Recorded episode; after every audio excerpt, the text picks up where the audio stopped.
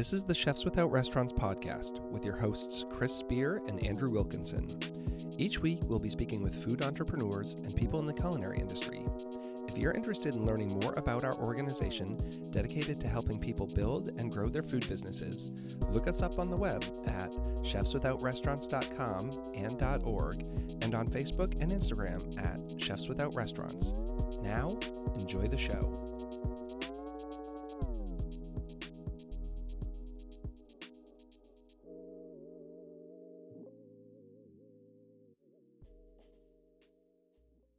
This is episode 20 of the Chefs Without Restaurants podcast. On this week's episode, we have Chef Dan Doyle. Dan is currently a regional chef with Legends Hospitality and works with Live Nation. In this episode, we discuss the contract food business, high volume cooking, the pricing of stadium food, culinary school and the American Culinary Federation, unions in kitchens, and so much more. And we'd like to thank our sponsor, Jug Bridge Brewery, located at 911 East Patrick Street in Frederick, Maryland. Thanks for listening and have a great week. Hey, everybody. Thanks for coming back. This is Chefs Without Restaurant podcast. I'm Andrew. And Mr. Chris. And today we have with us Chef Dan Doyle. Thanks for coming out, man. Yeah, no problem. Appreciate you taking the trip. Yeah, happy to be here. Cool. So Dan has been anywhere from. I, by the way, I got this from Jared. He's been everything between a caterer, a head chef at Aramark. He's been at M&T Stadium, working with the Ravens, and now working with Live Nation as a regional chef. That's right. Correct. Yeah.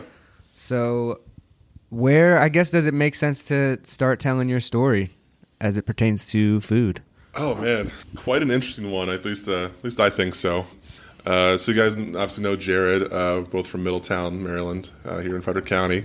By chance, I happened to get a job uh, at Lidl Lauder and Sons, which was a small gas station foods store. Great cheesesteak. Great cheesesteaks, right? Um, so that was uh, when I was 15 years old, and um, I hate to admit it, but anyone from the Lauders listening now, I completely lied when I applied. I had no idea cooking whatsoever. I just wanted a job that was close to my house I could walk to. Did that for a couple years uh, through high school. Tried to go into uh, finance and um, some other things through Hagerstown Community College and FCC. Uh, was expelled um, from Hagerstown Community College for not going to class because I absolutely hated uh, that line of work or that, that schooling, but uh, I loved going to work as a cook, so I figured that would be my my dream. And um, took a culinary program at FCC. Chef Bob Webb worked uh, did program with him. Worked for him for about a year or two. I met um, some other friends in the industry, as we all kind of know. Got a job uh, working at Canapes Catering here in Frederick. Oh, cool. Down on Market Street, back in the old days there. Uh, did that for a few years and decided that I wanted to go back to school to get my bachelor's degree. That took me to Baltimore International College in Baltimore. I was there for my associates and my bachelor's. While there, I decided I'd get like you know a kind of a part-time job that I could blow off whenever I wanted to, and understanding all of that, and uh, got a part-time summer gig at uh, Orioles Stadium that uh, transitioned to uh, 13 years with Aramark. Unfortunately, well, fortunately, it was a great run. um, worked for the Orioles there for a couple years. Uh, then I went to uh, Verizon Center, now Cap One Arena in DC. I was there for three years. Went to Pittsburgh, worked with the Steelers for three seasons. Got the call to come back to Baltimore, and I came back to uh, Raven Stadium. Was the exec sous for about a year, then became the exec chef for the last three years. And um, after that, uh, saw an opportunity to grow, and Legends uh, got me gave me a call to be the regional chef for them. And Basically, your whole career has been food related, kind of. I've kind of always been, um, I think at first looking outward, and I think a lot of that was pressure from my family to say, hey, yeah, maybe you know culinary career isn't the, in the way to go. You know, you realize it's rough, and this was uh, kind of the early stages of the the Food Network boom, as I call it, where people were still not necessarily thinking of the profession as more of just a, a service industry profession as it has evolved to this day, much more so, I think. Luckily for me, that kind of progressed at the same time that I was able to take a lead on it too. So yeah, uh, I've been with it for a while now, and I don't see any plans to leave it. At least You're working with Live Nation, but what's the company again? Legends. Legends, Legends Hospitality. so, what kind of things do they have you doing as far as like being the executive chef? Yeah, so um, I have about 11 properties that I directly oversee, and I support anyone else that kind of has a problem in the, in the United States. Um, we have uh, 41 accounts of the big boys. Live Nation has uh, quite a few more uh, cookie jars they have their hands in, though, of course. I travel around. I help uh, train staff, hire staff, um, recipe imp- implementation.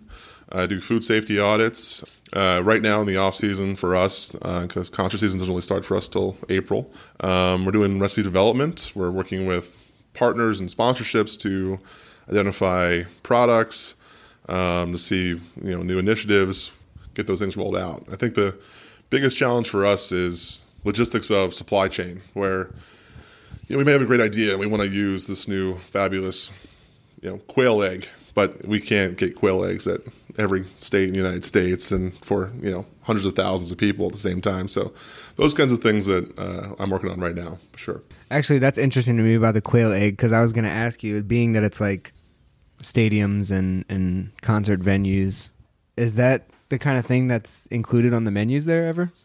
Uh, we're seeing a big, um, I think, change in the perception of food. Yeah. And I think that's kind of been a really unique thing for the industry is that you now see gas stations and hospitals with Yelp reviews. And you're starting to see that the industry, and there's a higher expectation for better food at every location you attend, mm-hmm. as opposed to just a restaurant or, or food facility. So, you know, um, the, the thing that I noticed a lot in the stadiums and stuff uh, was there used to be an old switch. You know, it's like you know they come for the football or they come for the baseball, and then the food is just there. But now a lot of people are just attending games to have the food experience, and uh, hmm. I think that you know you'll see that in a lot of uh, places coming up is that uh, they're making it more of a destination to be a higher end experience that food is a big part of now. Uh, you know, you look at like Royal Farms. They're getting rated by Food and Wine magazine for their fried chicken. Oh yeah, they got best in Frederick. Right, and then, you know, and like those things like that, and you know the uh, the culture of that. I think uh, a lot of people have more expectations of what food is now. So you know, celebrity partnerships and you know exotic ingredients and having that experience. So then, are there any hot food trends right now? I mean, I'm sure there are, but uh, anything exciting for you that you're looking at? As the season starts to get going? I think for us right now, I think the, the biggest trend that everyone seems to be kind of like jumping on is the um, uh, vegetable based meat products. You know, the Impossible meats, the Beyond meats, those things like that, meat substitutes. Um, and for whatever reason, for for a health conscious reason, for a sustainability reason, for you know animal cruelty reasons, I mean, I think those are probably the biggest thing going for us right now in terms of like you know the industry. And you know whether you're for it or against it i mean i'm still a carnivore at heart and i will always be probably but um, you can understand it where it's coming from a little bit too. I just think they're so gross. Like now, now I, I want to clarify because I used to be a vegetarian. Like, I am very pro veggie burger, but I think those two products that are water, soy protein, and then coconut oil and vegetable oil. Like it's not meat, but is it healthy? You know, and right, and that's a whole different oh, yeah, thing. Yeah. But just I, I, find it so bizarre because I don't even think they taste good. I had a Beyond Burger and I was like belching this.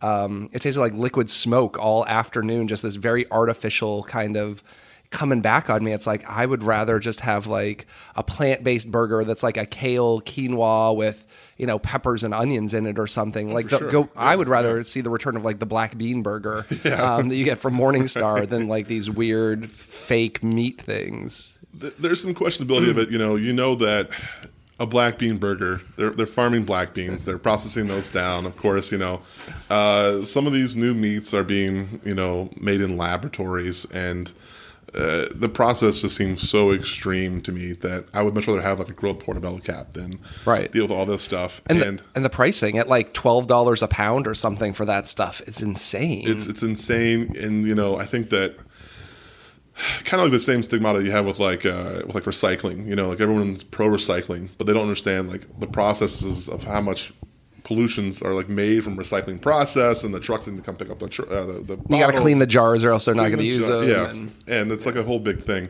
The same thing I think goes with this. Um, you know, all these kind of products where you know we're we're saving a lot of cows, and maybe there's less methane production. You know, I don't know if we can see the trend in those numbers yet. I think it's probably early in, in the development of all these meats, but um, there's got to be something else going on there where it seems like a lot of extra stuff. But I mean, people like it, so I can appreciate It's it. on, it's on extent. trend right now, but you It's know, so like trendy. last week I made a tempeh cheesesteak and I thought it was amazing. I would rather have one of Sure. those, just like you know, taking some tempeh and brown up with some caramelized onions and peppers and throw some cheese on there and put it on a roll. Like to me, I'd rather have that than like a Beyond steak meat in a in a cheesesteak.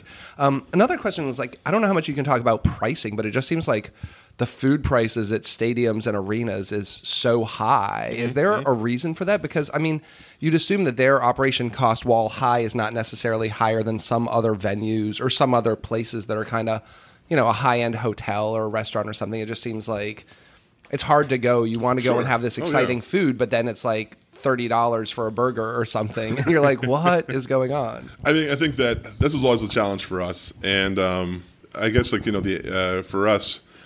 Uh, with the bigger companies, you know, you call them like the WalMarts of like food companies. They have the buying power to be, you know, buying this stuff, and a lot of these bigger companies have. Uh, they buy like futures with like you know Tyson or Perdue. That, you know they'll have guaranteed chicken pricing for the next three or four years out, which is like unheard of in the restaurant industry.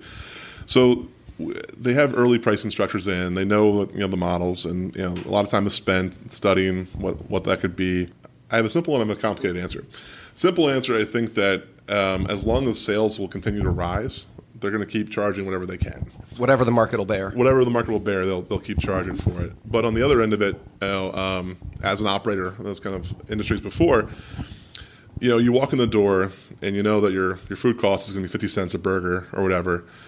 Um, but you're being told by the building owner, you know, the management company that owns the building itself, the sponsorship agreement that you have with someone else, the corporate entity that you are also reporting to, that you got to pay each one of them twenty percent on top of you know paying like you know, salaries for your staff and stuff. That's where the money kind of usually ends up going. It's just because there's so many people operating in this oper- in this arena or stadium that it just happens to be they keep building the prices up.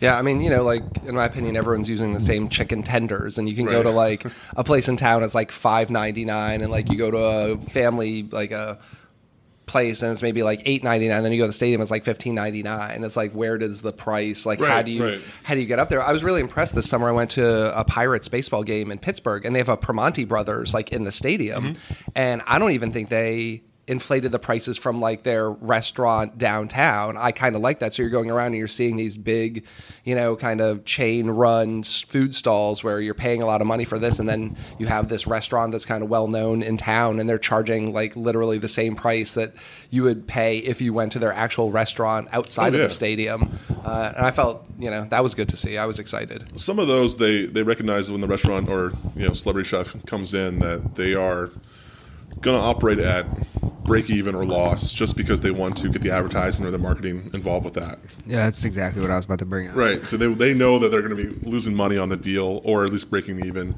And a lot of times those guys are still paying a commission back to the, you know the head concessionaire, whether it's a, an Aramark or a Levy or a Sodexo, whoever it is.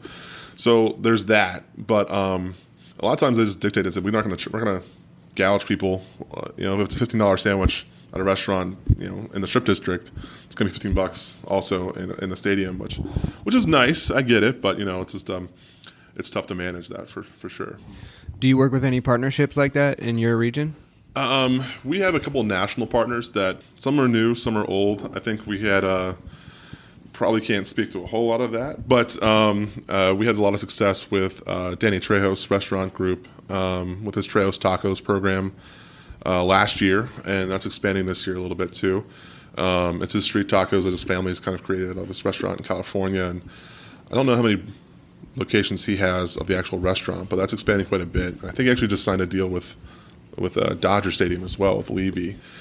We helped get um, Tim Love out of Texas uh, with his barbecue brand a couple locations this year, uh, which did very well, which was really great. Um, Dog Haus, hot dogs, uh, we use quite a bit too. They about 20 locations in the United States. Yeah. When you do those partnerships, is it kind of like does it fall under the the legends like like are you overseeing everything and they just have their recipes kind of in there or is it like they are operating separately from what you do? Most of the time, uh, it depends on how much they want to be involved. So, in a situation like you know, um, with like Dog Haus or with Tim Love, uh, we would send people to their um, restaurants. So we sent a couple guys to Texas to work with Tim Love and his team, that then came back and kind of like cross trained the, the staff of those locations.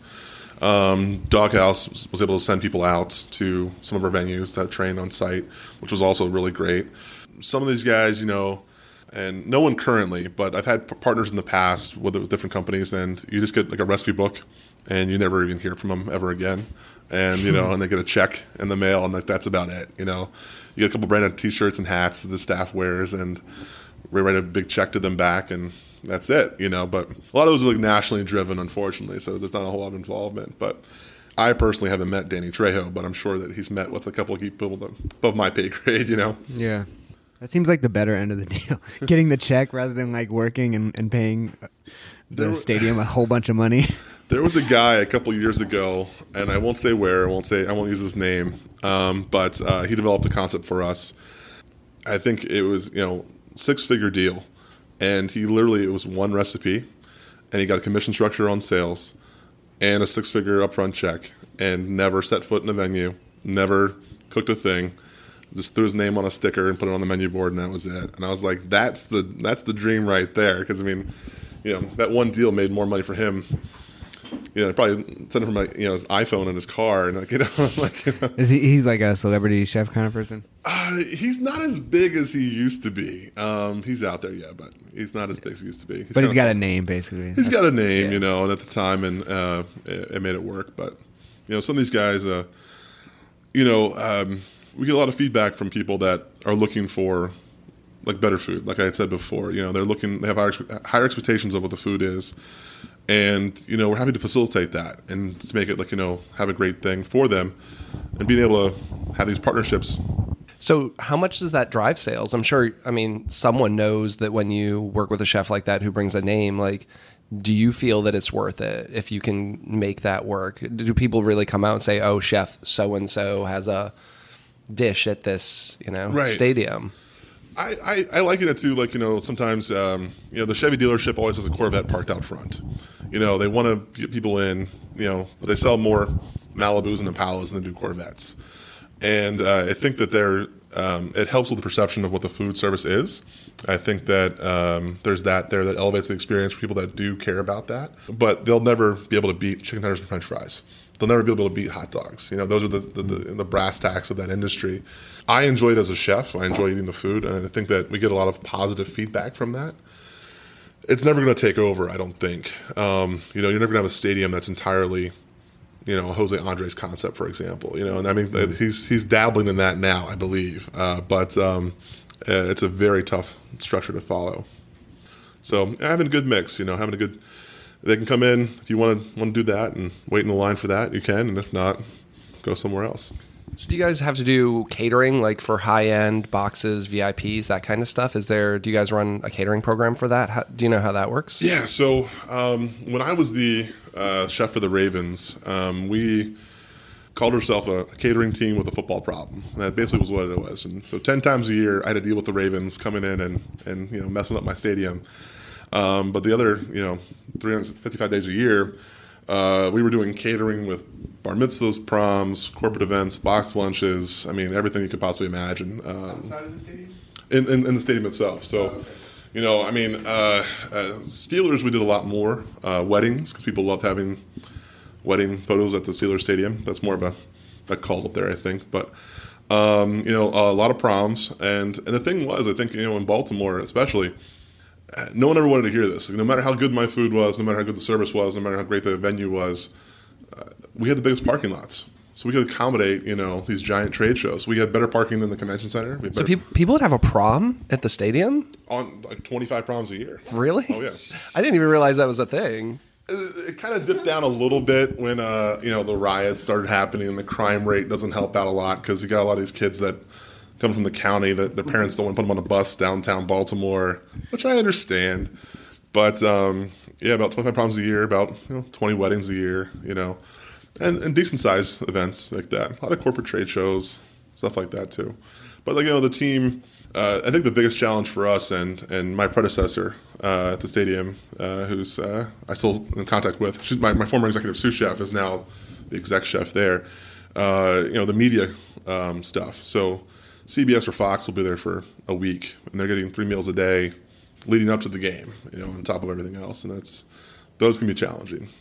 December usually is like the toughest month in the football world because you do a lot of Christmas parties. Then you have a, a game the next day for 70,000 people. So it adds up quite a bit. It's a whole thing, volume cooking like that, isn't it? Yeah, I mean, that- and uh, kind of what we talked about earlier on is that you know uh, there's an expectation for chefs in this industry, uh, in, the, in the sports and entertainment industry, that you know we want to see high end food. We want to be able to see you know great plates and can you fillet a fish? Can you debone a chicken? Can you do these these you know basic things that you know? Can you make a great sauce? Can you how great is your plate presentation? But you know, at the end of the day, it's like if you can't make five thousand crab cakes, uh, if you you know we're making 150 gallons of bechamel sauce, you know, a day. You know, that's what I want to see. That's the stuff that people need to kind of translate to, and I think people miss out on. They're used to making like you know, pan sauces on the fly. It's like I need to make 150 gallons of this same sauce, and these to hold in a hot box for an hour and a half, and then be able to be able to plate for you know a thousand person wedding. So those kind of things are tough too. Are you getting employees with uh, already high volume backgrounds, or are you having to train? Are you getting like line cooks from restaurants in there and then having to train them how to scale up and cook like that? It's it's a mixed bag. I think that um, people that come into the industry with that experience kind of stay in it. You know, like they're they're familiar with it. You know, so you get a lot of people like you know they, they follow like the, the pattern of like oh, I used to work at the hospital, now I work at the stadium, then I used to work at the convention center. Um, so I've kind of been in those same like corporate like juggernaut type buildings, you know, casino, hotel, previous banquet work, stuff like that. And that's kind of the employees that I go after because I think a lot of times the volume scares them. And for someone, for me, with a you know mild case of ADD and a little mix of OCD in there as well, I like doing different things. So like in, in one day, I like doing many different projects. Like you know, I like to do all right, working on this, we'll do this, we'll do this. In those kinds of environments, you may be making you know, you might be cutting cake for two days straight, the same chocolate cake for two days, you know, or something like that, or you're cutting you know mirepoix for four days in a row because you need 400 pounds of it depending on the week, you know. So those kinds of things, I think, it's a hard adjustment to kind of get around for people that come from a restaurant and they're like, you know, I used to make, you know, a six pan of like, you know, hollandaise sauce. and like, now you got to make six gallons of it. Yeah, I found the same thing working for Sodexo, you know, especially people who had never been in the industry because we'd hire people who haven't worked at all and they want to come in and they think it's like they do two days on prep and then they're going to be working the line next day. It's like, no, you were really hired to do prep. And that means that like pretty much your whole job for the foreseeable future is going to be every day doing prep. Like it might be different stuff, but you're going to be cutting vegetables for soup today and tomorrow you're going to be cutting vegetables for meatloaf and the day after that you're going to be cutting vegetables for the salad bar. And it's really hard to find people who also want to do that because you have these people who are kind of like, I'm over cutting vegetables. It's like, but someone needs to do that. That's It's that's what pre- that's what prep is. You know, it's not all glory of the the hotline. Yeah, and I, I'd say that you know uh, to this day I, I could probably still do you know with with those kinds of uh, um, lines of work for myself included. Uh, you you timed yourself like you know your your stats on how fast can I break down a fifty pound bag of onions. How fast can I do 40 pounds of potatoes? You know, those kinds of stats, like you kind of keep in the back of your mind. And, and I think that's kind of more of the corporate mass production mindset for a lot of these guys. But um, you know, I, there there there were a couple different cases where like you know I had the special guys that would just come in and they liked doing that stuff too, and I used to praise those guys. I would hold on to those guys. Like I had one guy that just wanted to do pit barbecue, and that's all he wanted to do. And he came in at 40 hours a week, and that's it. And he was great at it. And those kind of guys like you need, you know, because like they, they stay focused and they it's repetitive and uh, consistent though too, which is also great. But So, do you miss uh, smaller scale cooking? Like, are there days where you just kind of wish you were in a restaurant environment doing high, more high end stuff, or more hands on and kind of executing, or are you kind of past that at this point? I mean, I think that uh, for me, and it kind of goes back to like the same like I think uh, starting out in, in the culinary world. It used to be that just being the executive chef of a restaurant was like the peak for us. You know, that was like that was it. If you had your own business or you were the executive chef of the restaurant, that was it. And once you get a taste for the big stuff, it really is hard to let that go because like it, the excitement and the uh, the planning of that, logistics of that, the execution of that, the hopeful accomplishment of that is is you know, thrilling. And I think that for me, it would be hard to go back to a smaller thing unless it was completely my own. And I think that's kind of like the the, the, the uh, where I juggle with. You know, it's like I, I would go smaller, but if it was, it would have to be completely mine, 100% owned, and my own thing. But yeah, I think uh, I think the big stuff is fun. So Yeah, I think you're either made for it or you're not. You know, I've seen, right. I mean, like we get a lot of guys, and back to like the point about the tastings. You know, we get a lot of guys, and they have these great resumes, they have these great experiences, and you know, they've worked for you know eight famous chefs, and they've been to New York, and they've been to Paris, and then all these great things, and then they come in to see like you know a stadium environment or a concert venue environment or you know a large banquet hall, convention center, and they just completely lose their minds, and they just can't keep up with the pressure of it, and they end up you know quitting soon or self sabotaging themselves and to some degree, and uh, and that's it. I think it's a it's a weird dynamic, but uh, I think what I've been a champion for, at least in my career, for because you know I spend a lot of time now recruiting, so I go to culinary schools and um, trade schools, things like that, to kind of find these next groups. Is like you know that's all well and good, you know, but you know, if you go work for Jose Andres, he's going to pay you minimum wage right now. You know, it's like I'm going to pay you five bucks more than that an hour, and you're going to learn some real business tactics and stuff like that. You're going to learn some real skills that will apply to, you know, your business that you want to run somewhere else,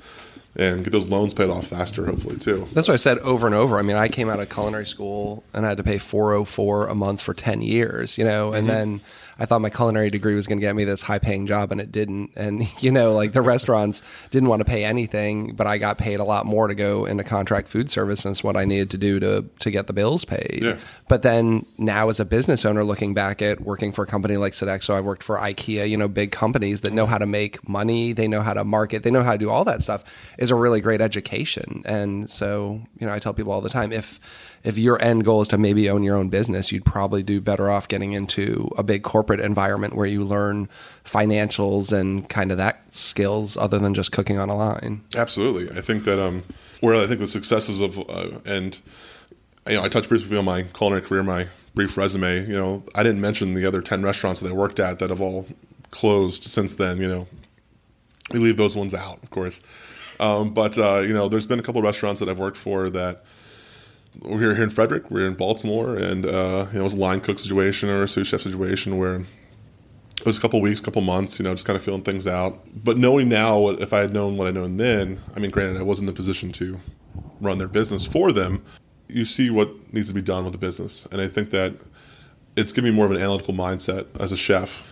Uh, the the profession is evolving from being you know a tradesman and a craftsman to you know a business entity, a business manager, and understanding that side of it. I think it's a tough it's a tough act to follow, a tough balance to keep because people that get in this industry are usually passionate about it. And let's be honest, it's it's a tough industry to get into unless you aren't passionate because you're you're putting yourself up against a lot of hours and a lot of low paying jobs and a lot of tough situations to be in.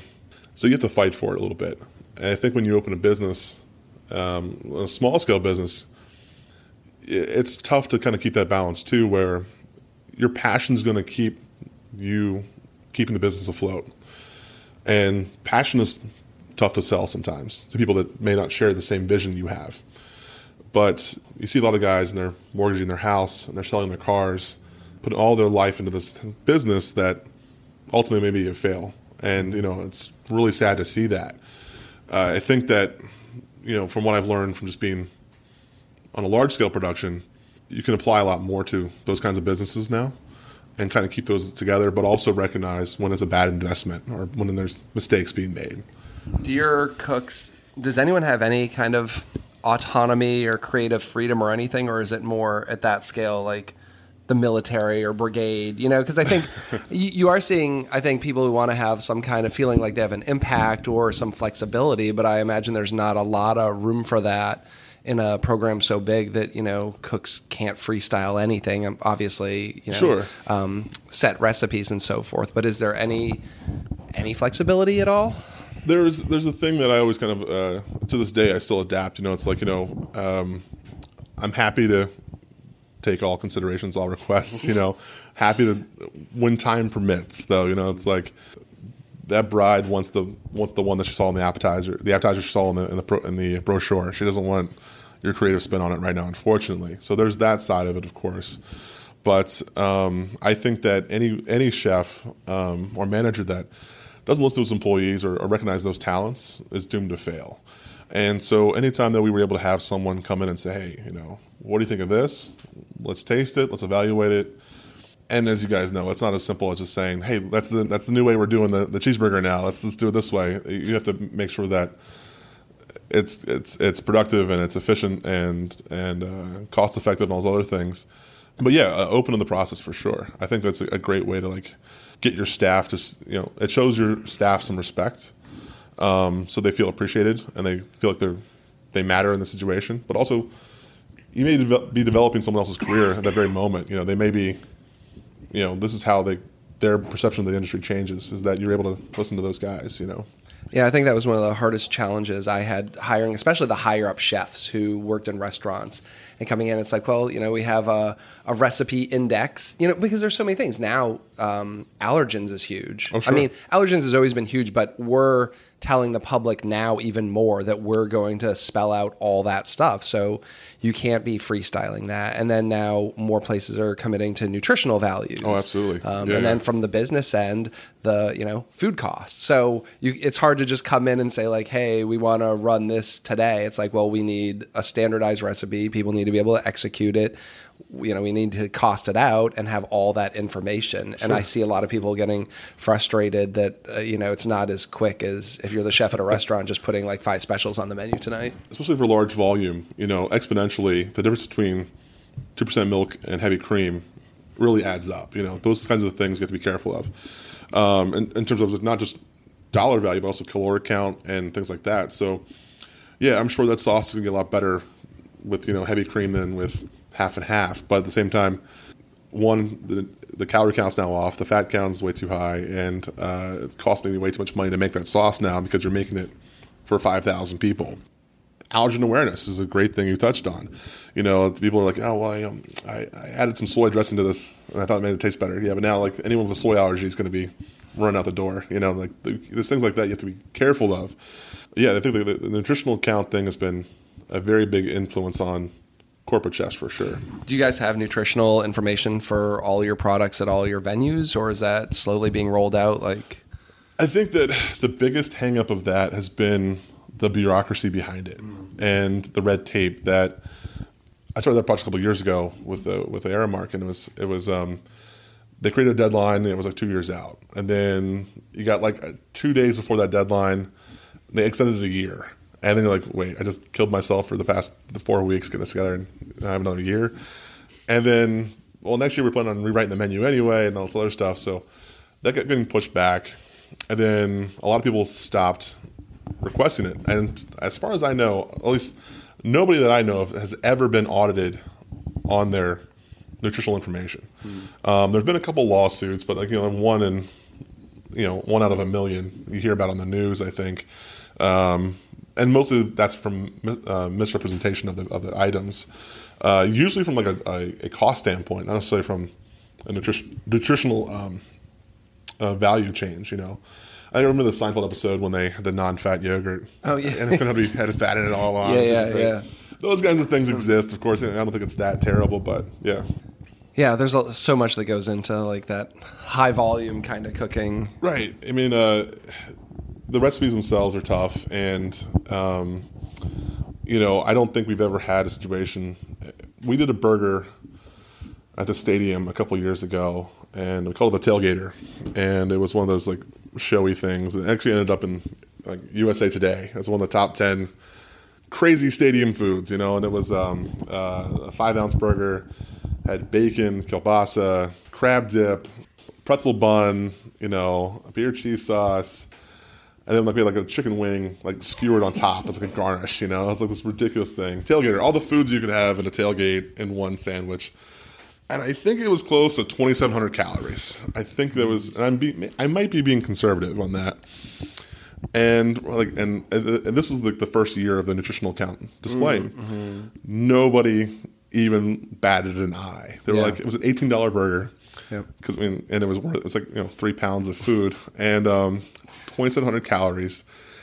And uh, I was like, oh, that's great. You know, that I was feel like it. you know what you're getting into with that. My my thing is when you have a salad that has more fat and calories than the burger. I like I just like a baseline like how many calories and how many grams of fat because sometimes you're like I don't want that burger. I'll get the chicken salad and it's like oh but the ranch dressing added like 500 calories and 10 grams of fat and the cheese is like I should have just gotten the burger. But I don't think anyone's going in saying like oh that burger's not a health food that that Yeah, oh, yeah. I think you see a lot of that with the a lot of the new stuff, especially with the salads and stuff. And it's like, you know, this is a really great salad. You know, What- what'd you like about it? Well, I love this. I love the bacon and the uh, and the eggs and the um, and uh, the blue cheese was great. I'm like, you sure you like the salad or you like the toppings? You know, yeah do you just want a sandwich instead? Yeah, can I just get you a BLT? You know, make yourself happier.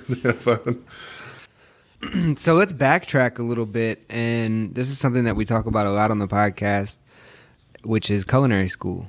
Would you like to kind of go through, uh, you maybe like where you went, what you took from it, and what you thought you were going to take, maybe how you were disappointed, if you were disappointed, Oh, sure. any of that stuff. What are your thoughts on Um, culinary school? So uh, my first dabble in in culinary school, and granted, the restaurants that I started out in weren't necessarily the most high end restaurants. Yeah, I wasn't working in white tablecloth restaurants to start out with. So at, at some point, I knew that uh, you know I was 19 or, or so, I believe, at the time. I needed to get some experience and get a diploma on the wall and to appease my parents as well to have some sort of degree in some sort of field um, i recognized i needed a little extra and so I, I started out doing just a quick one year trade program at fcc and which i think still is thriving to this day for the most part and it was very basic you know there were some minor business classes you know stuff like that like this is how you read a spreadsheet and how to read an invoice you know like that kind of thing uh, but you know, general knife skills, general saw skills, and stuff like that. You know, from there, I did I did an associate's degree, a bachelor's degree, and I'm currently an MBA student through Johnson and Wales uh, in hospitality management as well. Uh, I think that if I could have stopped after that first year, I would have, and put my efforts into uh, you know a four year degree at a state at a state school or state college, you know, something like that. General business, general education, because you can get a great degree at University of Maryland for much cheaper than anything that I got you know, at a four year school in Baltimore and uh, at a culinary school. Having much better professors that are there to teach you business skills as opposed to whatever the culinary school can find that wasn't good enough to be hired at University of Maryland. No offense, guys. But um, you know, uh, having some real, real aspects of that, and saving quite a bit of money, and still being able to work. And after that first year, uh, I learned a couple different skills in that program. But there was nothing else that was really taught from a culinary perspective outside of that program that I didn't already know from industry experience. And a lot of the experience that I've gained since then has been real world stuff. And you know the the pedigrees that you kind of get in culinary programs are from the chefs and the lineage that, that come before you, and I think I, I respect that much more than uh, a degree now. So at FCC, do they give you guidance on? Do you find that they're pushing you to then continue your education at another culinary school? Um, what's that look like when you're there? FCC definitely at the time did, and um, you know there was a couple different fillers uh, that we had our small uh, culinary um, you know corner of the uh, kitchen area there at the Votech building, and you know, there's bulletin board that had a brochure for Baltimore International College and a brochure for CIA and a brochure for Johnson and Wales, and I think that they were looking for that um, to promote that as well. And that definitely, you know, as a young kid, I was I was like, you know, oh my God, these are these really great schools and these are really great opportunities, and I know this guy went there and this guy went there, and those are kind of great things too. The business of itself is that a culinary school is looking to generate um, tuition. They're they're a for-profit company. They're an entity that needs to make money, and they're not doing it out of out of necessarily desire to be better professionals in the industry. So, like you know, CIA, for example, which is arguably the, the biggest and you know self-proclaimed, but also probably nationally recognized as the best culinary school in the country they're putting out you know 60 students every two months. I mean or more. I think it's probably much more than that. And i think the tuition now is $80000 or more a year. And uh, i was there for i was there last year for some continuing education classes and you know i mean $80000 so you're looking at 160 just to get a two-year degree. A lot of shitheads come out of cia that are just have no idea what they're doing. And and They get, but they get the student loan check and they get the diploma and they're out the door and that's it. You could get just as much out of any culinary program at a VOTech school or a high school program or a, cul- a community college if you're willing to put the effort in. You know, it's like if you're doing the studies on your own, you can make your own way. And I also found as a culinary graduate, no one ever asked to see a transcript or even proof that I went to a culinary school. Like it was just good enough to put on your resume that I went to Johnson Wales and have a bachelor's in culinary, but nobody ever asked to see my grades. So I could have been an A student or I could have been a D student. Oh, sure. And then Yeah. on top of that, I feel like I probably could have even lied about that. Like as someone who's hired hun- literally hundreds of people, I've never asked to see any kind of proof when someone said they went to culinary school. So, how much clout is that actually oh, buying Oh, yeah. you? I, I tried following up on one resume one time, and it was going to cost me thirty eight dollars. And I said, "Screw this! I mean, that's a waste of.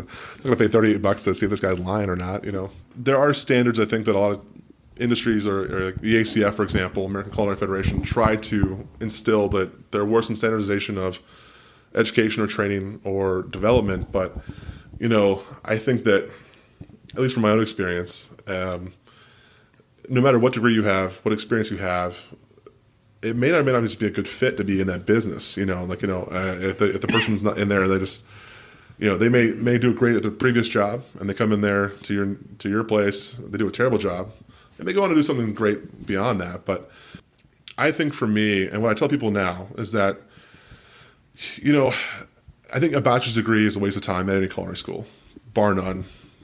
Take that to the bank. I think an associate's degree depends on who you are and what your situation is. If it makes sense to go to CIA or Stratford and associate's, that degree is not going to get you any more money per hour. It's going to get you probably to be recognized more on Monster.com or LinkedIn, and that's about it. When I started at Sodexo, I was new to the company and they brought me in at the bottom of the pay grade because I hadn't worked for the company. So the degree didn't buy me the clout. Like it might have helped me get in the door because they require degrees.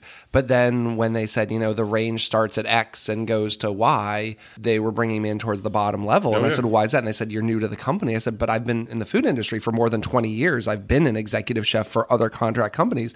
But within their company, their policy is if you're new to the company, there's a certain barrier that you can't come in above. So even then, the degree didn't help. Like maybe it helped get the interview. Yeah, I think that's pretty much it. Uh, It gets you the interview. It gets you, you know, there's an algorithm that all these big companies have with their filtering process, the resume applications and stuff like that. And having an associate's degree gets you in this many more channels um, within the hiring process, for example. But again, yeah, to your point, yeah, you're going to be still be making you know, minimum wage or at best a little bit more than that. Do you think that's something that's going to change and die off? I mean, because it is very exclusionary.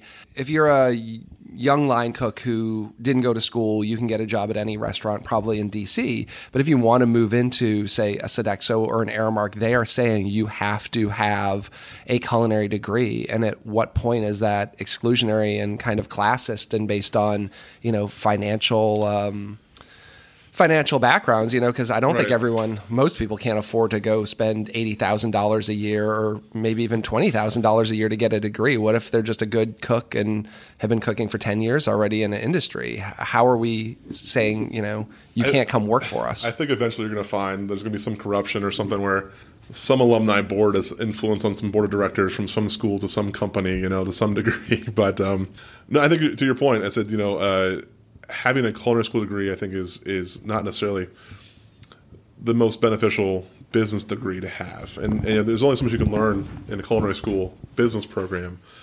Some companies will require a bachelor's degree, fine.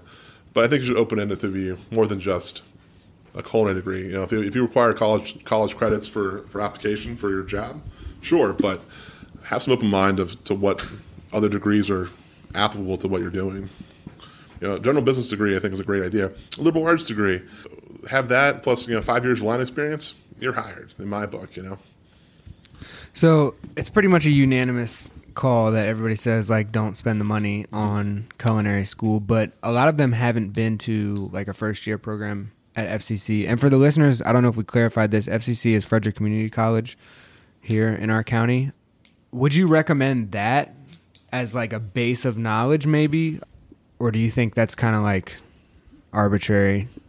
I, I don't think it's really arbitrary in that there is some validation to it, and and to be honest, there's still some things that I think about from that school uh, to this day. You know, 20 years later, but I, I think that there's many opportunities out there um, outside of just that. Uh, I was fortunate enough to be able to attend uh, CIA uh, for the Pro Chef uh, program, and I think it was a great idea that CIA had as part of their continuing education programs, where the essence is it's a one, two, or three level program where they're defining different levels of, of expertise. And it's not as formal as this to say, but uh, basically they were saying that if you were able to pass level one, you were as good as a one-year student at CIA, and if you were able to pass level two, you had were able to be a student for an associate's and a three for a master's, and that you had comparable experience, and they were taking into consideration life experience and and and everything else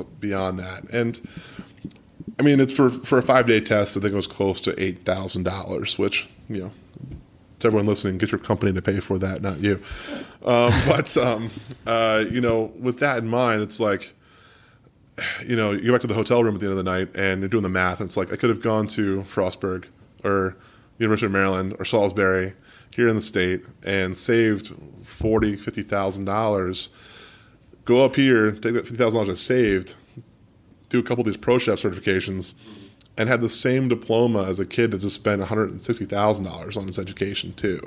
You know, I think that that can kind of be another creative option. But uh, speaking from someone that's hired a lot of people and does, does a lot of job interviews, I look at the experience before I look at the education. And that's just me. I look at the experience first and then see what they have education wise. And typically that is only because the company that I work for dictates a certain level of education. But ultimately, the ones that have the experience, you know, are the ones that are getting those higher advanced positions. I think for younger kids, for younger uh, culinarians, or even people that are job transplants, you know, they're just transitioning into the industry, having um, an open mind and, and a work ethic and an attitude about it, you know, that's a big part of it too. Uh, there's a lot of people against uh, you know corporate chefs and all that stuff, but you know most corporate chefs have 401ks and health insurance. FYI, it's a good thing. um, uh, that's not a terrible thing, but I don't think it's necessarily needed. I think that you know if you have the the right ambition and the right right skill set, and if you want to fly to Paris for a couple months and be able to do that too, it'd be great as well. But Yeah, and I know some young guys who, you know, went and staged at places over in Europe and for the cost of an education, you know, they just decided I'm going to move to Copenhagen and work at Noma, you know. Right, Um, and you just have to frighten your living expenses for a few months, but it's like would you rather hire someone who came out of the CIA or someone who worked for Rene Redzepi for a year? You know, it's like um, in some respects that's that's a viable option. I also so I am very pro learning. Like I'm someone who likes to learn every day. Like I'm reading cookbooks, I'm watching videos, I'm networking with people, and I think there's also a lot of great classes and workshops. Uh, in a month and a half, the Philly Chef Conference is coming up, and I'm going up there for that for two days, and it's two days of like workshops and demos and lectures, and I think that's the kind of thing, and that's $195 for like two days, and I think right. it's money well spent to go do things like that. And I've taken butchery classes, um, and I think there's a lot of ways you can continue your education and kind of get into the things that you want to learn without having to spend this ton of money on a very broad thing. You can start kind of specializing in little things, and it is realistically a very small window of when culinary school's been around. Like when you look at the, Right, right. the thousands of years that people have been around and working in food service, like it's only like a 50 year window. Like it's become the norm or the expectation now. But when you look back at it, like 1985, zero people went to culinary Right, school, you know, and they worked in restaurants. You had like the best restaurants, like nobody who was at, I mean, I'm kind of speaking um, randomly, but like Chez Panisse, you know, like Right. none of those people, you think of that as a great restaurant. Did any of them go to culinary school or um, those finer restaurants that Right. were around? You just cooked places and then you moved up and you learned on the job. And now the de facto expectation is that you go to culinary school, but that's still a very new thing. And how do we reverse that now while it's, you know, still realistically in its infancy? And I even think looking at organizations like the American Culinary Federation, like that might be a good first step when you look at what the membership cost is that it's say two hundred dollars. It's probably good money well spent. Like even as high school they take high schoolers, right? Can you join the yeah, ACF? I think there's a junior you know, like yeah. maybe if you're 17 years old, have your parents pay $200 for you to join the ACF and get in there and talk to them and do some networking. And every month they're doing classes and workshops and field trips and stuff. And the networking is, is I think maybe I. I would suggest maybe before you drop literally thousands and hundreds of thousands of dollars, get into something like that where you can go to a couple meetings and network with those chefs. And you know what? You probably could get a job offer. I bet if I bet if you right now joined the ACF and went to your local chapter's meeting, um, within the first meeting, you could probably find a job working for Hands a, down. a really awesome chef, and that would be a viable option. And then just stay in the ACF and um, go to all their educational opportunities. I I just renewed my ACF membership for the sole reason of recruiting new cooks, and that's the only reason I really uh, want to get back in there. Is that I see that that is a, a great resource for us to be networking and finding those opportunities for these young guys, and having a structured apprenticeship program. I think is a great thing, and that's where you learn. That's where you get a lot of those, those great things, and especially being able to, if, as a as a high schooler or a teenager coming into these programs, being able to talk to some professionals on a professional level um, it's just going to help you out in terms of your dialogue with the interview process or understanding what the, the, everyone's looking for in these, in these job interviews. I mean, I do think that the challenge there, though, is like with the Baltimore chapter, it is based out of Stratford University, which Right. was formerly BIC. And when you have presidents and past presidents who are actually instructors at that school, does it lean towards pushing those people into that? So it would be really interesting. I, I probably need to touch base with. Um, some of the guys there in the chapter and see what their stance is. Would they ever not recommend culinary school to someone, or are they kind of pushing that? You know, is there Right. an agenda there? So it is, you know, you do have to kind of tread lightly with that one, um, but I do think that is uh, a viable option.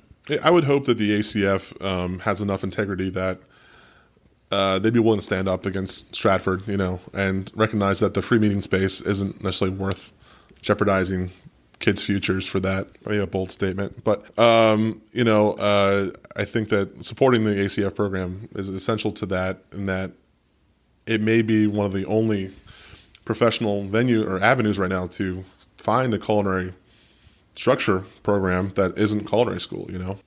if if there's any like really young people listening to this, one thing I would recommend, it gave me a good base of knowledge and kind of inspired me to always be into food. I took like commercial foods, it's probably called something different, but it's uh, just your high school like food program. Not the CTC one, you could do that too, but it's like those are free programs that you get the same basic knowledge from, I'm pretty sure. I know for me it was like we learned about food safety, we learned about organization and cleanliness and mise en place and some recipes. You get your hands dirty, like so. That was like a good base of knowledge for me, and it. I, I think taking those classes, obviously, I took them because I was into food, but it kind of left me with it left me with an interest in in the food industry from then on. You know, like I never really let go of it. So that's what I got on on education and culinary school and stuff. Yeah, some some of those, uh, you know, a lot of the programs they help stoke the fires on a lot Yeah. of times, you know, and that's and that's a good thing.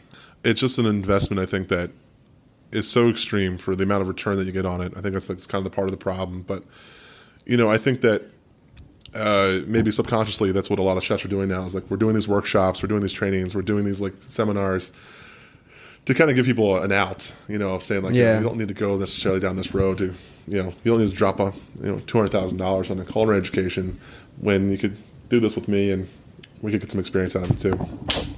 Yeah, and I've said before that like as a, a hiring manager, I was looking more towards attitude, soft skills, like how you play on a team. Oh, yeah. Because I've, had, I mean, I know you have hired people with a great resume, great experience, and they come in and they just don't click in there. They're not a team player. They just, you know, they're not the right fit, and it doesn't matter whether they went to CIA, Johnson and Wales, have worked wherever.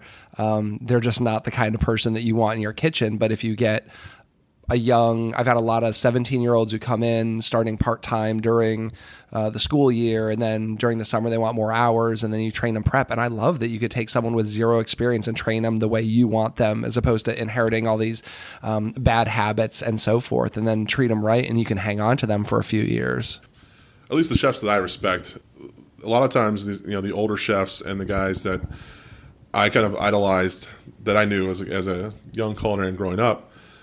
They were more proud of the people that they developed than the dishes they created, and I think that was like a milestone for chefs, and that's what influenced me as well. Is that you know uh, they didn't invent a new pizza, or they didn't invent a new sauce, or they didn't you know that, that no one's ever going to be proud of the money they saved for some billion dollar company. You know, it's like you know, I had a great profit margin back in '86. Who cares? But they are proud of the people that they've developed. And I think that's a huge thing that it still exists in our in our industry. So people that are proud of developing people and sharing their craft and and pushing that that extra thing out there. So are you currently looking are you always in hiring mode? We're always negotiating. yeah, of course. no. um, yeah, I mean, I think that the the tough balance for us in the in, in seasonal chef work. So you know whether it's a stadium, um, arena, uh, amphitheater, concert venue, um, it's it's a tough balance to find someone that's willing to work crazy hours for four months out of the year, and then the other eight months they're kind of like coming in, you know, pitter patter here and there. You know, at the stadium we had 140 cooks working on game day, and I probably only had 12 cooks in the off season working for all those weddings and proms. Beyond that, so, kind of keeping that uh, that ball in the air is tough, uh, and that's why you know you become flexible with you know you, you have a full time job, great. I'll work around their hours because I need you to be here nights and weekends and a lot of teachers, a lot of like s- school people because they had the summers off and stuff like this. You know, they work you know with their wait staff or.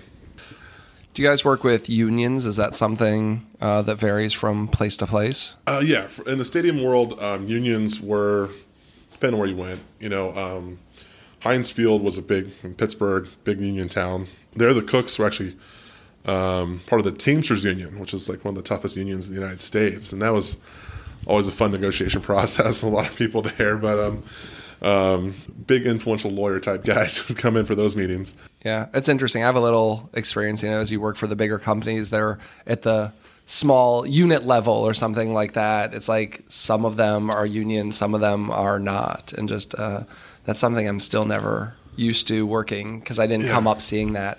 And then starting to manage kitchens where you have a union in place, and then you know you want to have a disciplinary conversation with one of your cooks, but it's not as easy as need the shop steward and HR representative and the lawyer involved. Yeah. My my thing with unions, my first experience with unions, I was working at Camden Yards, and I was an hourly, uh, still an hourly position there. I was still in school, you know my, my summer job, quote unquote. And I was getting promotion. They wanted to give me a raise. I was like, that's fantastic. And they said, hey, Dan, you're a great kid. Come to work on time. You work hard. Got some talent. Uh, we appreciate the effort. We want to give you a dollar, dollar an hour raise. I said, that is awesome. That's fantastic. And the union stopped it. The union prevented my raise from happening. And I said to my union rep, I said, why did you stop? Like, I pay you money out of my paycheck every week to be my representative to protect me as an employee. The employer is giving me a raise for my hard work. Why can't I get this raise? And they said, Well, you don't have enough seniority to get a raise. That there are people above you that deserve raises before you do. Deserve because of seniority, not work ethic. Exactly. That was where I kind of had a problem with it. I was like, okay, guys, it's like, so what motivation do I have to keep working harder when these guys are coming in late and lazy? They should get a raise before I do, but they're never going to get a raise. So if they never get it, neither will I. It's so bizarre. I like one of my first jobs. I was cooking in a hotel, and the staff. Um, were union and the wait staff were. And they're like guaranteed X amount of tables whether or not they can handle them. So it's like a busy mm. Friday night and you've got this one waitress and she's already swamped and she can barely keep up. And then a table comes in the door and, you know, your best server wants to take that table, except it's not his turn to get the table. So they just pile on her because that's like her union right that she gets, you know, everyone gets four tables, even though he's done with his. Um, and I just, I don't know. Like, I, I know they served a purpose back in the day, but when you see things like that, like it's going to be bad for service, it's going to be bad for morale sure. and, and that whole thing. I just, that was the only time I'd actually worked in a place that, um, personally had unions as opposed to like managing one. It's another example of, of, of, a, of an entity that was designed and implemented and, and started the unions for employer or employee interest you know, to protect the employees. And once they just they learned they could make money off of that, it became like this corrupt entity, I think. And maybe I'll have a couple union reps outside waiting to, you know, like knock me out. Tread lightly. But um, right. but uh, uh, I would say at that point, anyone listening that is involved in a union or working for a union, always know this: the employer will always benefit from the contract. The the CBAs, the collective bargaining agreements, in the end, never benefit the employee. Otherwise, the employer wouldn't sign them. Uh, in your best bet is to always know the contract better than anyone else. Study that thing and know it front to back, and that's the only way that you can benefit in a union house. At least from my personal experience. Interesting advice. yeah, I don't think I personally, if I went back into cooking, um, I don't think I would choose as a, a, cook or a chef to go work for a place uh, that had a union in place if I could help it. They're tough. I mean, uh, as a, as a manager who worked in a, with, with union employees and union cooks, I would I would literally have a point blank conversation with my employees and say, read the manual. I cannot tell you what's in it because it would violate my part of this deal. Read the manual, understand your rights, understand you know that there can be other things done in the situation, or you can, you know, uh, with disciplinary action or with you know promotions or timelines of, of um, raises. I mean, those things are they're all in there. He's got to find them, and uh, they're probably intentionally an extra forty pages to make things confusing. But Every, everything with a contract like that is Oh, the they're same. awful, but- they say, "Did you read the contract? That 800 page document I got that you just like had me sign in 30 seconds when I was hired?" Sh- Yeah, It- the most famous thing I could say that I, I probably won't get in trouble for saying. Um, there was a there was a there was a rule at one of the places I worked at one of the cities I've been to that if we called an employee in or if they were in, if they were scheduled to work and they showed up and we decided to cut them because business was slow, they automatically got paid four hours, but only if they put the four hour request in. And so, you know, if you, I had to come in there Friday, Friday at five, you know, working five to ten that night or whatever, or five to close. Um, you show up at five and say, no, we don't need you tonight. You know, no one showed up. It's, it's a slow night. Go home. They could appeal and get a four hour pay, they four hours of, of free money uh, just for showing up. Um, but no one ever put it in. And like I did like the math at the end of the year, I was like, you guys would have made like five thousand dollars in extra money this year if you just appealed for those four hours. But Well, interesting, and that's where you know I, I kind of like want to be on that side. Like I feel one of the things I don't, I don't want to be so bold to say like I want to fight for workers' rights, but having worked in contract and corporate food service, kind of seeing those things, I do feel like it's a little exploitative of your employees, and I'm kind of over that. And I'm at the point in my life and career where I feel like I'm going to do what I can to educate younger people onto things like that and help them navigate it because it is almost like a predatory system where you're taking advantage of uh, young and inexperienced people. And I just, I wish it wasn't like that. And I just, you know, feel like I've done things uh, at work that I wasn't proud of because you're like toeing the company line. Oh, sure. And then you get to the point where it's like, wow, I was kind of a shitty person sometimes. And to that point, yeah, So I'm people, sorry to anyone who used to work for me who's listening. I'm trying to make amends for some of those Can we things. do that together? It's like all my former employees. I'm sorry. No, but uh, to that point, and for everyone that thinks that, oh man, Dan, you're really an asshole for not telling people about that. It's like I couldn't. I'd get fired, or I could get sued for letting people know of that stuff. You know, anything that would cost money to the company that you know was against management wishes, I could have gotten lost my job for that too. Unfortunately, but there was ways around it. I tried to say, hey, that's why you read the contract. I would I would try to find ways to educate the employees without losing my own job. You know, but Yeah. it's out there. This is interesting. You're the first guest, I think, who's kind of uh, had the same background as me, and I don't think we've had anyone who's kind of done the corporate food service thing on before. And it's such a different world, and hopefully, people listening um, kind of get more of a behind the scenes peek now and into kind of how these Right, how these things work because it is very different than restaurant life and some something that I've spent the better part of my 20 plus years uh, in food service working in. it certainly is a much larger and I would th- argue more stable area of the business that people don't necessarily think about. And as a joke I made earlier, you know, having the 401ks, having the health insurance, having those kind of benefits, paid vacation time, that um that adds up. That's that's important and not not everyone offers that, especially in the lower level restaurants and stuff. And you know, when I came up in the industry, the pinnacle of of being a chef at the time was executive chef. You get that title, you know, that's it. You're the you've you've reached the top, and that's what you want to be. And now it's like you know, hey, there's culinary directors, there's FME directors, there's vice president of Culinary International for North Americas out there. Those kinds of titles exist that um, you know the business is evolving into that you can go in those routes and you know, as an executive chef of a restaurant, that could be your peak. And maybe you become the chef owner, and then maybe that's the next peak. You know, um, uh, my my existing title now is regional executive chef. You know, it's like beyond that, I'll be director of culinary innovation, and then vice president of hospitality. Like, knock on wood, but um, you know, those are the, that's the path that I'm currently trying to pursue, um, uh, and hopefully, I won't have to give up the white coat at any time soon. But you know, that's the direction that I want to evolve to, and, and that's you know for impact and for uh, the scope of things too. I mean, it's a it's a huge whole other world of, of opportunity for advancement and and um, growth. That's exciting. I mean, I, I'm always interested in that kind of stuff.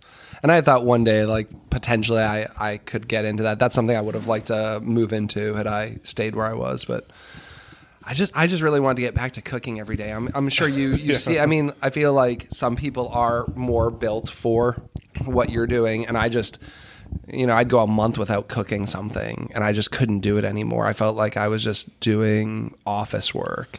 I mean, And, I, uh, I could tell you that I, I currently pretty much live in a Williams Sonoma. I mean, that's like my life, and um, uh, there are some opportunities. You know, it's not every day that I get to cook, um, but uh, there is a chance every day where I get to train someone how to cook, or develop a cook or a culinarian, and I appreciate that just as much as I used to. And you know, this time of year, we're doing recipe development and stuff like this.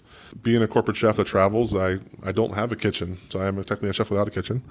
But um, you know, I, I have my home kitchen. So like tomorrow, I'm going to be doing about 10, 10 menus tomorrow from my house and taking pictures and sending them out to emails to everyone to evaluate. Like that's my job tomorrow. So it's a weird one. That um that actually segues me into one of the questions that I haven't asked you that that I pretty much ask everybody is what are you currently cooking at home? Oh my goodness. That's a broad question when I Yeah. usually ask it. Like with some people it's like what are you currently cooking figuratively, literally, whatever. Uh, but for you, I'm kind of curious what you cook at home. So I would say like there's two things that I usually like to do at home, and one I call them the makeup meal. If I go out and have like a bad pizza or bad like egg drop soup somewhere, I go home and I have to make it to my standards, you know, like whatever they may be, or at least I like that. find the best way to. It's like called the makeup meal, where it's like I had some really bad pizza on Saturday. Mad at real- myself. Right. I'm like, this is terrible. So yesterday I made some pizza dough and then made some sauce and, you know, re-engineered that a little bit. Um, and the other thing is like, I like to reimagine or, or redefine like classics. I think kind of the retro stuff is really fun right now. So I think one of my favorite examples of recently, um, uh, I love the diner classic hot turkey sandwich with like you know mashed potatoes and like bread and open face with like too much gravy. I was like, how can we make this like a you know a defined or redefined dish or you know? So I took a whole turkey. Great, I live alone, no roommates, no kids, single. I bought like a 14 pound turkey and I deboned the entire thing, you know. like, but I wanted the whole turkey though, you know. It's like, um, and uh, the turkey season's kind of like winding down right now for a lot of people, so I couldn't really find one. But um, 14 pounds is good enough, and so you know, I deboned the entire thing and I rolled it up to like almost like a, like a turkey porchetta style thing, Yeah, yeah. you know, and um, seasoned it really well and I roasted it in the oven and then. Um, I decided to bake my own bread, and I decided to uh, use chicken stock instead of water in the bread dough. And then I infused um, parsley, sage, and rosemary and thyme into the dough, so it tasted like stuffing. Baked the bread, sliced it, butter toasted it, and then you know had like the turkey roulade of like you know this great. And the, what benefited me was you had the skin, and then in every slice you had the dark meat and the light, you know, the white meat too, which I gotta have the dark meat. Made a great gravy off of that. So those kinds of things I have fun with. But That sounds amazing, actually.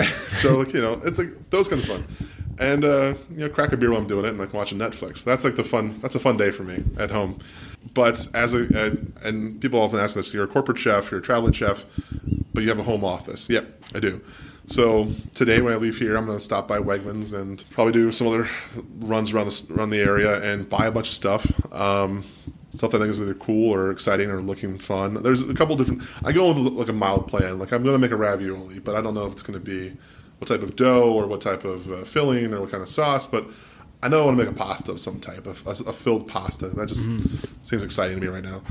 And I will take that home with me today, and I'll map some things out, crack a few cookbooks, Uh, and I'm still a cookbook fan. I know people like get away from it and all that, but the online stuff, it's not a feel of a cookbook in your hand. It's really like feels like you're just inheriting a lot of that knowledge already. Just opening that book.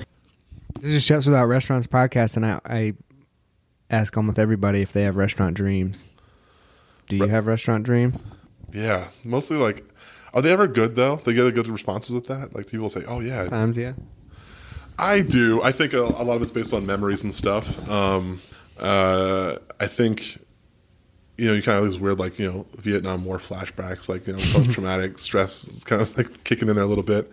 I think that one of the best things for me is being able to keep a pad of paper by my by my bed because I think you, you, you I, I think about stuff when I'm sleeping and I wake up and like I write it down nine out of ten times it's completely nonsense. Uh, but like that one out of ten times, it's usually something kind of cool. I think that I can I can try out later on.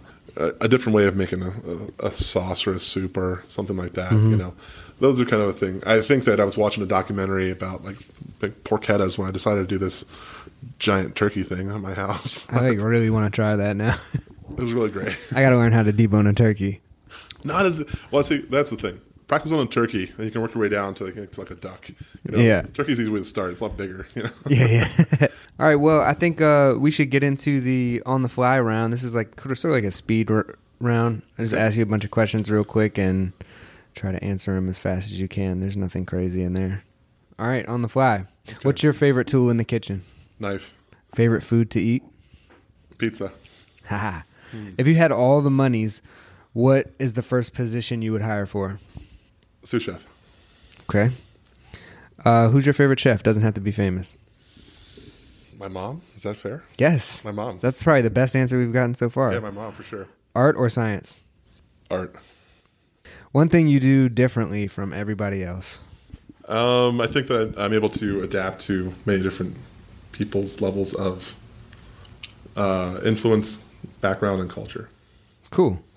Uh, what's your favorite digital tool? It could be anywhere from like something on your phone to like a scale or thermometer. um, digital tool. digital tool. Uh, I love Bluetooth headphones.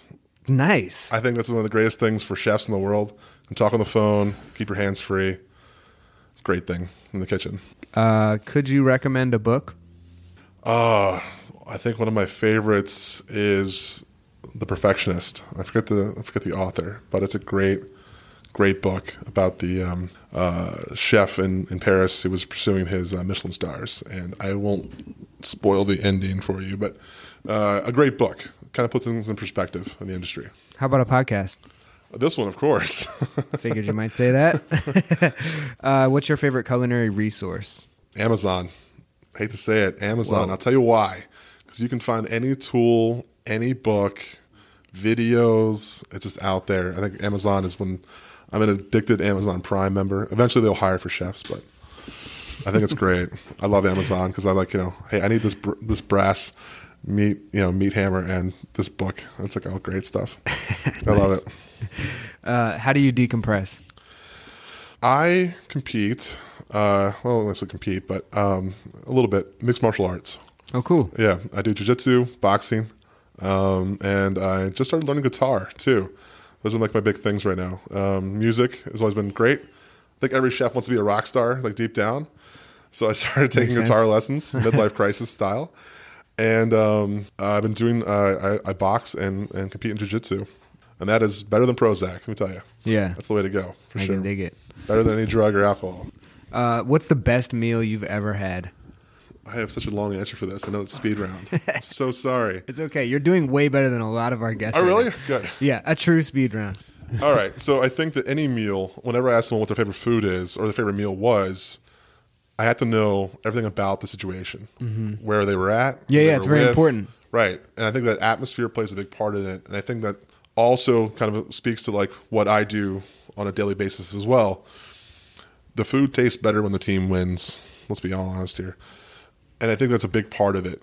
So, you know, I was my favorite meal ever was a ham and cheese toasted sandwich, the cream of mushroom soup.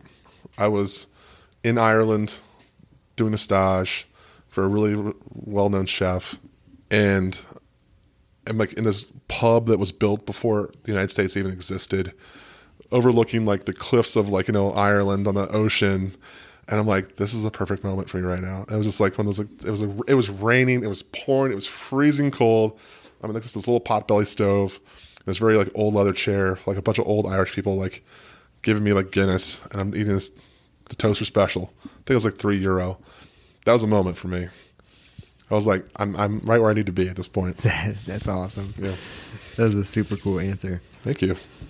Not bragging, but No, no, no. Our actually our last two have been, I think, the best ones when it regards to that question. but it's, Um, it's about atmosphere. If you're in a restaurant, it's too cold. yeah, It ru- ruins the meal half the time. Yeah. or, or the chair is not comfortable. It has to be right. yeah, yeah. It's Yeah. a all encompassing question, not just about the food. All right. So, lastly, what do you, Chef Dan Doyle, want to be remembered for? Oh my goodness. Um, I think I touched on this earlier. I think that um, you know, I think everything that's out there for the most part that's been new or exciting has been developed for culinary. Uh, not to say that there isn't more out there that's going to be developed, but the big stuff I think has already kind of been like knocked off. You know, and to that point, I think we're circling back with a lot of stuff that has already existed again. So I think that there's pizza, prime example. How much technology has advanced in pizza? Where the wood-fired ovens are still probably the best ovens, right? Or coal-fired ovens. You know, simplicity I think is kind of like making its reemergence in, in food. Definitely. At least I hope so. Um, but I think that what I'm most proud of to this day, and what I'll hopefully be known for, is developing people underneath me and giving people a chance to grow and to pursue their their, their dreams too through this really wacky and weird industry. You know, finding that, that niche down there, and uh, that's like my little bear cubs out there. You know who you are. There's a righteous answer. Thank you. And there you have it. That was a true on the fly by a seasoned chef. I can go Not the faster fly. doing it again. It's okay. All right. So, any uh, shout outs or or mentions? Maybe you can put your your email or social media out if people want to contact you, Oh, find yeah. you, maybe get a job with you. Um, my email address is ddoyle167 at gmail.com. So it's ddoyle167 at gmail.com. And anyone listening, reach out. Happy to talk to you about anything you want to know. Um, I do do some consulting work for restaurants and for people in the industry. I do some uh, other things in consulting with kids or students or uh, people that are thinking about getting this line of work. So I'm happy to do that with you guys as well. Um, if you guys just want to go out and have a beer, that too, reach out to me. Social media, I don't have a whole big presence in that because unfortunately the corporate people I work for kind of forbid me from having that out there a little bit. yeah. So I have some personal stuff, but uh, you guys email me and then let me know what's going on. I'm happy to talk to anyone about stuff, um, you know, food safety consulting all the way down to menu development or just uh, hanging out. Cool. And if uh, if you have any questions or concerns, comments, you want to be on the show, hit us up, chefswithoutrestaurants at gmail.com. Make sure you like, subscribe, and review our podcast. Follow us on at Chefs Without Restaurants. Join our Facebook group, all that good stuff. Thank you for listening. Peace out. Thanks for listening to the Chefs Without Restaurants podcast. And if you're interested in being a guest on the show or sponsoring a show, please let us know. We can be reached at chefswithoutrestaurants at gmail.com. Thanks so much.